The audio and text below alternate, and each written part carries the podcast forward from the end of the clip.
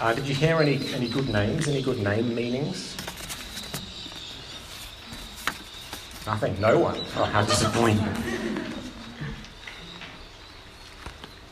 Do you even know what your names mean?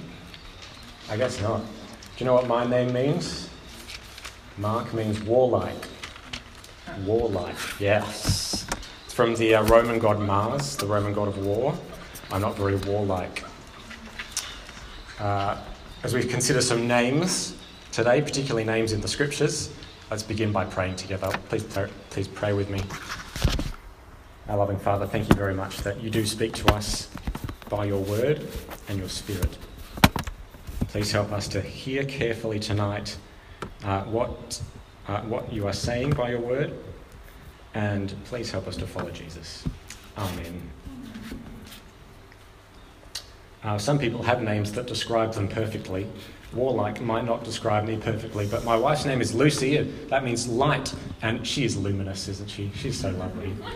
Ah, oh, yes. There are better ones out there. Ali's going to show us a couple of re- really good names. There's John Burns, arson suspect. it goes both ways. Lieutenant Les McBurney, fire department. Yes, uh, David Waterhouse, houseboat owner. Alan Toogood, Samaritan's volunteer. Oh, there's uh, the runner Aaron Farr, which reminds me of Usain Bolt, the runner, yeah. Uh, Paul Schwinghammer is a builder, isn't that great? Uh, PC Rob Banks from the police department. That's kind of the opposite, actually, isn't it? Unless he is robbing banks, I don't know. Surely his parents noticed that one at some point. What else? Dan Rivers by the river, that's beautiful. And uh, Pam Graves, archaeologist, yes. And oh, this was recent. Do you remember this one? Phil McCann reporting on the fuel shortage. No camps were filled that day. That was my favourite. That was a couple of months ago. Uh, do you know that Jesus' name describes him perfectly too? Jesus' name describes him perfectly. And Jesus' name tells you why you need to find out more about him on campus this year. Uh, this term at Uni Church, we're reading Matthew's biography of Jesus. Here in chapter 1 of, of uh, Matthew, he introduces us to this baby. The baby is named Jesus and it is an important name. It's the Christmas story, but because it's not Christmas, hopefully that means we come at it with, with fresh eyes, uh, ready to see why Jesus' name makes him the most important person in the universe. So, uh, Ali's going to show you where we're going tonight. Uh, they outline a miracle birth, a boring name, and a fulfilled sign. It's also in your subject outline. If you're a note taker, you'll find it in there. So, uh, let's begin with point one a miracle birth. And last week, we read uh, the first 17 verses of Matthew's Gospel together, this list of Jesus' ancestors. And we discovered that it's the royal family tree. It's telling us um, that, that Jesus is from the line of the great King David. So there's this pattern all the way down.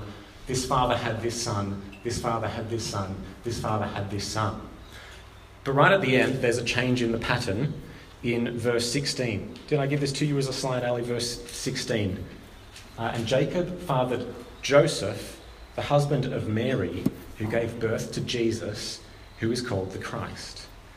It goes, Dad fathered son, whose wife mothered Jesus. It's a break in the pattern. It's a break in the pattern. Uh, and we're left with this question well, why exactly did this strange birth happen? How did it happen? And uh, Matthew, anticipating this question, he gives us the answer in verse 18. So look in verse 18 of our passage tonight. How did this happen, Matthew? Well, he says, the birth of Jesus Christ came about this way. After his mother Mary had been engaged to Joseph, it was discovered before they came together that she was pregnant from the Holy Spirit. Well, that's a strange birth, isn't it? Before they come together, she is found pregnant. At least this is what you do as a reproductive technician, isn't it? You get close. Uh, cows get pregnant without the bull. This is actually a bit different. You don't need the glove for this because it doesn't say anything about artificial insemination in the text, does it? No. In fact, what does it say? Mary was pregnant from the Holy Spirit. That's not what you were doing. No, good, thank you. Mary's pregnant from the Holy Spirit, which is totally bizarre. We, we, we, we are reading Matthew's Gospel, so we know that this um, conception comes from God somehow. We don't know how. But Joseph, Well, Joseph's a character in the story, so he doesn't know what's, what's going on. Now, Joseph and Mary at this stage, they're engaged to be married, um, uh, much like Matt and Alicia. Uh, but in their culture, it's, it's more of a binding agreement. So it's kind of a legal agreement. So in my translation, sometimes it says husband, but better word is fiance. Imagine what Joseph is thinking. He knows that he hasn't slept with his fiancee, and he knows that she's pregnant. What's he thinking? Look in verse 19. So her husband Joseph, being a righteous man and not wanting to disgrace her publicly, decided to divorce her secretly. Joseph's a good dude. He, he doesn't want to cause a fuss, but he does want to end this, this arrangement, this marriage, quietly. He just, he just wants to get out of there. Um, but the problem is that if Joseph gets out of this marriage, um, the whole family tree of verses 1 to 17, it's, it's useless because it's Joseph's family tree. It's Joseph's family tree. Joseph is the royal descendant. If he divorces Mary now, it's a bit like Spider Man never being bitten by the spider. There is no story if this marriage is ended.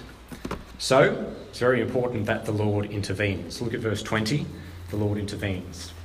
But after he, Joseph, had considered these things, an angel of the Lord appeared to him in a dream, saying, Joseph, son of David, don't be afraid to take Mary as your wife, because what has been conceived in her is from the Holy Spirit. And Joseph obeys. he does. Look at verse 24, kind of down the end. Verse 24 When Joseph woke up, he did as the Lord's angel had commanded him. He married her. But he did not have sexual relations with her until she gave birth to a son, and he named him Jesus. Got to see what Matthew is, is doing here. Uh, Matthew is securing Jesus' royal status. Jesus is the legal heir of David's throne, he's the legal king of Israel. The royal line comes down to Joseph, and as Joseph names Mary's son Jesus, says he names him Jesus, that is effectively Joseph adopting this son as his own. He is adopting him into the royal line. This is Matthew's point. This is how Jesus can be king. Feels a bit like cheating to us, though, doesn't it? I'll just adopt you in. it's not really how we would do things now, but uh, it's pretty common in the ancient world. This is how the Roman emperors did it. Ali's going to show you the Emperor Tiberius. He was the emperor for a lot of Jesus' life, but he was the adopted son of the next one, who is Augustus, who was the adopted son of the next one, Julius Caesar. You see how it works in the ancient world. They're all adopted into the royal line. Like Tiberius was adopted into the royal line, so too is Jesus adopted into the royal line. Matthew is securing Jesus as the king. Jesus is the king. Matthew has to do all of this work because the birth of Jesus is so weird. A virgin birth. I think this is a little embarrassing, isn't it, for Christians today to have to confess a virgin birth. We know that that's not how it works at all. Uh, we, we even confessed it in the Creed together, didn't we? Uh, I believe in Jesus Christ, who was conceived by the Holy Spirit and born of the Virgin Mary. If it's in the Creed, it's clearly an important part of Christian belief. But it's so weird. So, why is it so important that uh, Jesus was born from a virgin? Well, there's a, there is a core theological truth at stake here. Yes, at Uni Church, we get you to think hard about theology. There's a core theological truth at stake here. The core theological truth is this uh, the two natures of Jesus. The two natures of Jesus. What I mean is, Jesus is 100% human and 100% God. 100% human and 100% God. Now, I did an arts degree, right, but even I know that that maths doesn't stack up. But uh, I'm just fumbling for words to try and describe a, a, a divine kind of mystery, a deep mystery of the gospel. Jesus is born from a woman, he is fully human. Jesus is born from God, he is fully God. He isn't 50% human and 50% God. No, he's fully human and fully God.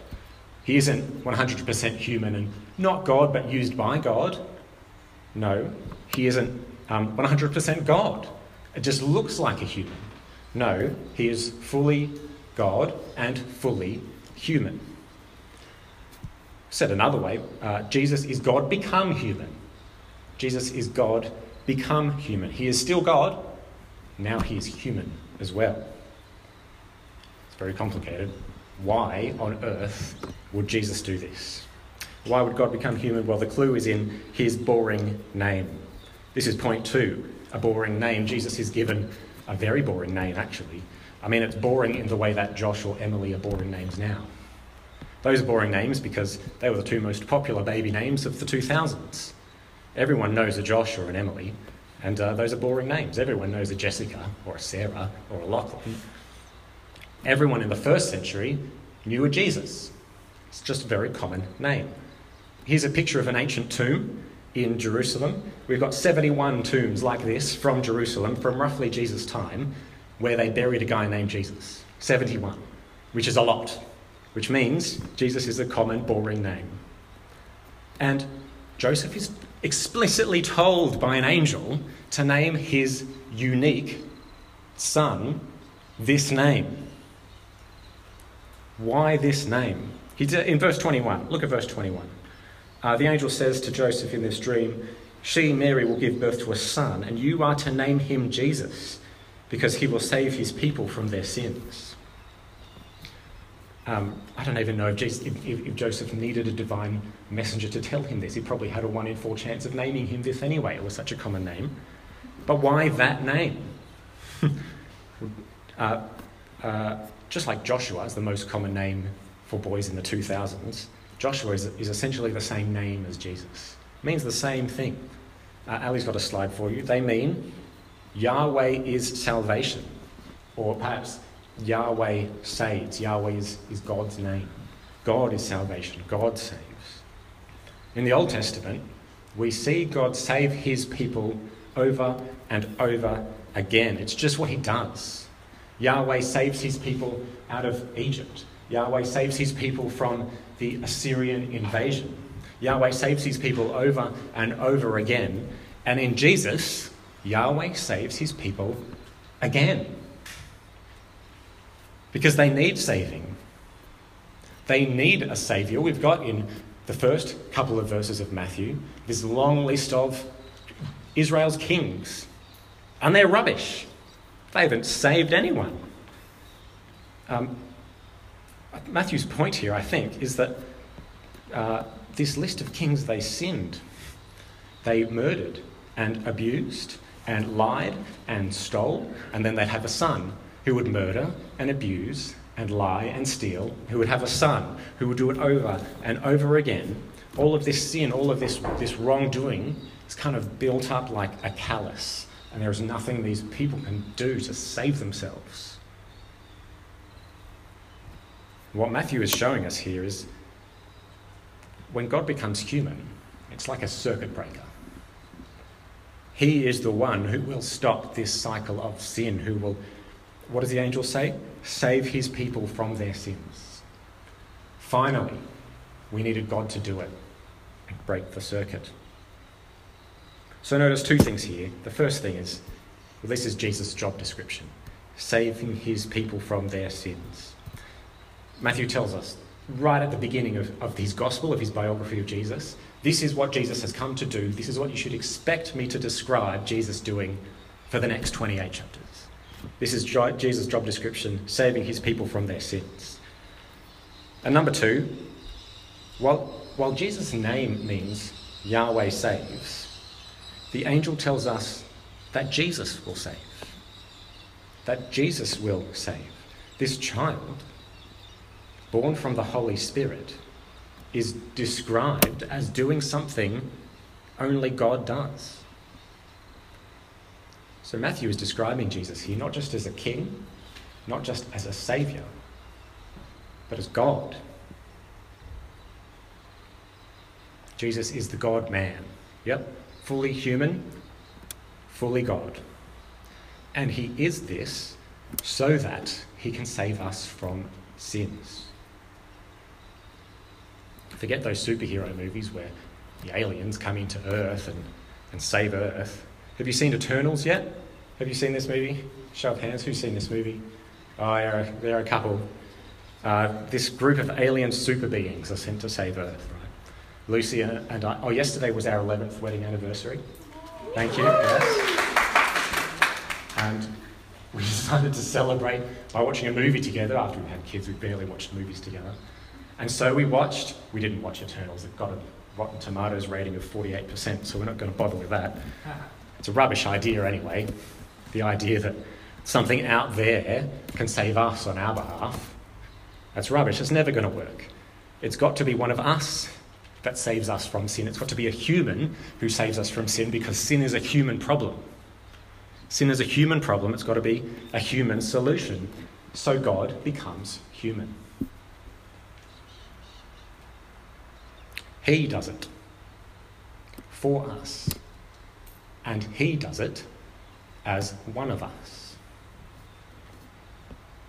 This boring name of Jesus, it's actually really good news. It's good news. He can save you from your sins. I don't know what you've done in your past that you feel guilty about. I don't know what you've said or thought or done or not done but I suspect that all of us probably have something we regret, something we lament doing. This baby, named Jesus, saves you from that. Isn't this boring name good news? And Matthew tells us that this is all to fulfill a sign that is first given to the prophet Isaiah. So, point three, a fulfilled sign a fulfilled sign. Essentially, Matthew tells us that we should have seen this coming. Look in verse 22. Verse 22 Now all this took place to fulfill what was spoken by the Lord through the prophet, quoting Isaiah chapter 7 that we read earlier. See, the virgin will become pregnant and give birth to a son, and they will name him Emmanuel, which is translated, God is with us. This is the first time that Matthew, in his biography, describes something as um, a fulfillment. Uh, so it's worth spending a bit of time working out what Matthew means because he will call a lot of things in his biography a fulfillment. Uh, here's what he means. So imagine Matthew writing his biography of Jesus. Uh, imagine that he's got his Old Testament open to that passage we read before, Isaiah chapter 7. In Isaiah chapter 7, Matthew reads a promise that a virgin will give birth to a son, and the son's name is Emmanuel. God is with us. Now, it's not that uh, Isaiah, writing 700 years before Matthew, has seen 700 years into his future and has seen Jesus. It's not that Matthew thinks Isaiah has, has seen 700 years into the future to see Jesus. No, prophecy in the Bible doesn't tend to work that way. In fact, it's, it's kind of the other way around. This isn't Isaiah looking into his distant future and seeing Jesus. This is Matthew looking into the past and seeing Jesus there. This is Matthew looking into the scriptures, into the Old Testament, and seeing Jesus there. And he will do this a whole bunch in his biography. This is how Matthew understands Jesus by finding him in the Old Testament. And here he sees in uh, the prophet Isaiah a pattern that is fulfilled or filled in in Jesus. This pattern that is fulfilled or filled in in Jesus. So we read Isaiah chapter 7 before. What's going on there is a, a geopolitical crisis, actually. It's genuine, a genuine and credible threat of war against the nation Judah. And King Ahaz of Judah is very worried that he is going to find himself in the position of Ukrainian President Zelensky, right? And uh, find an invading force coming at him. Uh, terrifying. Now, in Isaiah chapter 7, the Lord gives King Ahaz a promise that they will not be invaded. You will not be invaded, he promises. And he gives a sign. And the sign is this there's going to be a baby born, and before the baby's old enough, uh, before he's old enough to know right from wrong, while he's still a toddler. These threatening nations who are threatening to invade you, they will themselves be wiped out. That's what Isaiah chapter 7 is a sign of God saving his people from military invasion within the next couple of years. Yahweh is salvation. That's what Jesus means. And Matthew's read this sign and seen in it a pattern of a much larger, cosmically significant salvation. A, sa- a, a, a, saving act by God. Isaiah sees a child born as a sign of God's salvation. Matthew sees a child born as a sign of God's salvation. Jesus is the child born who will save his people from their sins. Yahweh is salvation. This child, this is our King. This God man, our Saviour. Yes, what a good King he is. The kind of King that I want to follow. And he is the one we follow here at Christian Fellowship. Uh, we are disciples of the King, followers of the King, and we want our campus to know and to follow this King as well. So, would you join us this year in following this King? Would you join us as we seek to know and live and speak the good news that Yahweh saves, that the King is born? Friends, come and live in the kingdom of grace. In the kingdom of grace, we are saved from our sin, and together we live for the risen King. Let me pray. And after that's our normal practice at Uni Church to uh, have question time. So uh, we'll do question time after I pray. Let me pray first. Our loving Father, thank you for this baby, our Saviour, who was conceived by the Holy Spirit, born from the Virgin Mary. When we could not save ourselves, you intervened to save us. So, Father, please strengthen us by your life giving Spirit to follow Jesus on campus this year and beyond. All praise and glory to you. Amen. Amen. Well, friends, we, uh, uh, the way we run question time is you stick your hand up, you ask a question, and I have a go at answering it. There's another way to do that as well, and um, these outlines are from pre COVID days when we could collect paper. We don't do that anymore, but there's a QR code here, and uh, if you get out your phone, you can scan that and if you don't want to stick your hand up and ask a question, you can ask a question that way. That will go to Google Form. You can ask your question. It's also a chance for you to share your details with us if you'd like to keep up to date with what is happening at Christian Fellowship. You can uh, share your phone number or your name or just say hi through this. Another way to do that is the Facebook, uh, Facebook page, like Christian Fellowship on Facebook.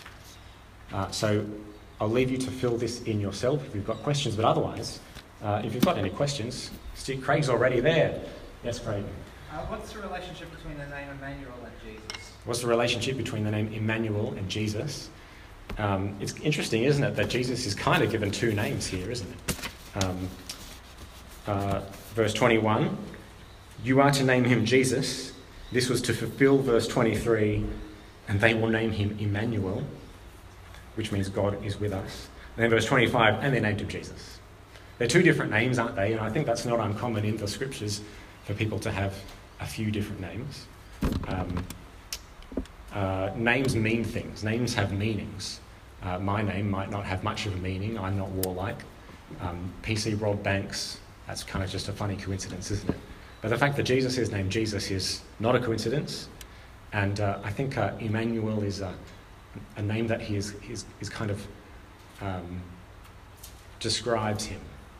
So you might have a nickname. I, I once had a friend who was nicknamed Sponge because he didn't talk, he would just stand in a conversation and soak it all up. And so his name kind of described him, didn't it? I think uh, Emmanuel, God is with us, is something like that. Kind of a description of who Jesus is. Very significant.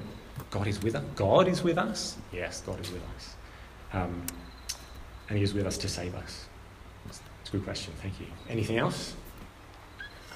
Alicia?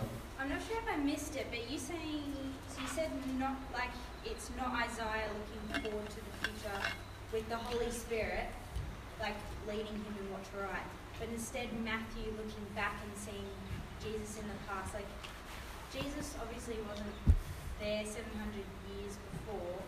I always thought it was like the prophecies were spirit led. Yeah. And they wrote that, and therefore, because God knows, that's, so what do you mean by that? what do I mean by it's not Isaiah looking forward so much as it's Matthew looking backwards? Yeah. Yeah.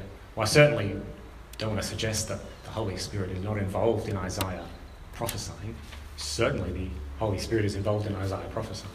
What I mean to say is that in Isaiah chapter 7, Isaiah is talking about something that is about to happen in the next two years. And uh, we read all the way through to the beginning of chapter 8. Because in chapter 7, he says, There will be a baby born. And in the first couple of verses of chapter 8, there is a baby born, Maher-shalal-hash-baz. What a name that is. What's that mean? Quick to the plunder, fast to the slaughter, or something like that? Uh, speeding to the plunder, hurrying to the spoil.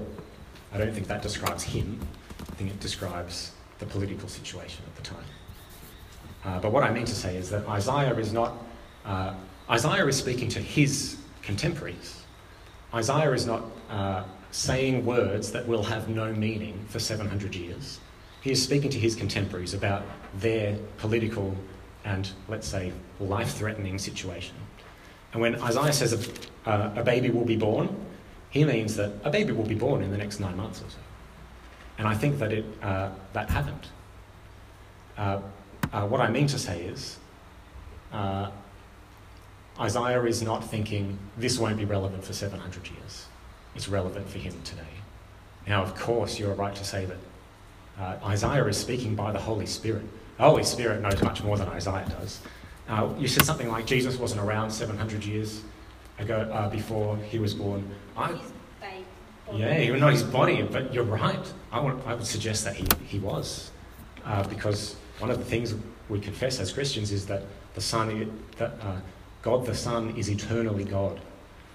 Uh, uh, so when Matthew sees in Isaiah a pattern that is fulfilled in Jesus, I think this pattern is patterned on Jesus. And so, what comes first? Isaiah or Jesus? Jesus comes first. And that is what defines what Isaiah sees. Jesus comes first, and that is what defines what Isaiah sees.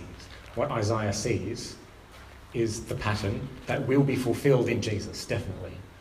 Um, uh, Matthew is very clear that this is all fulfilled in Jesus, and, uh, and that by the Holy Spirit.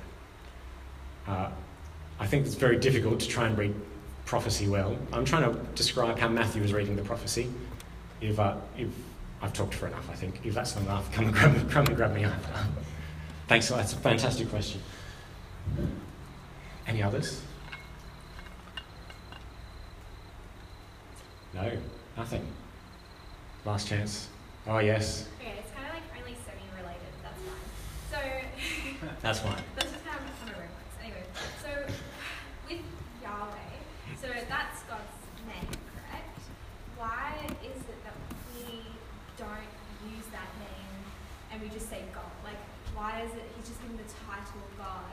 Like Yeah. I know in some parts it's like, oh, it's like too holy for me to say, but then it then writes the name down. Yes. It's a great question, Felicity. Uh, why do we not call God Yahweh? Why do we call him God? Um, I, uh, without thinking too hard, I'm going to say because of the traditions that we come from. Um, I think in the old translation, in the old Holman translation, they translated they translated it Yahweh into English.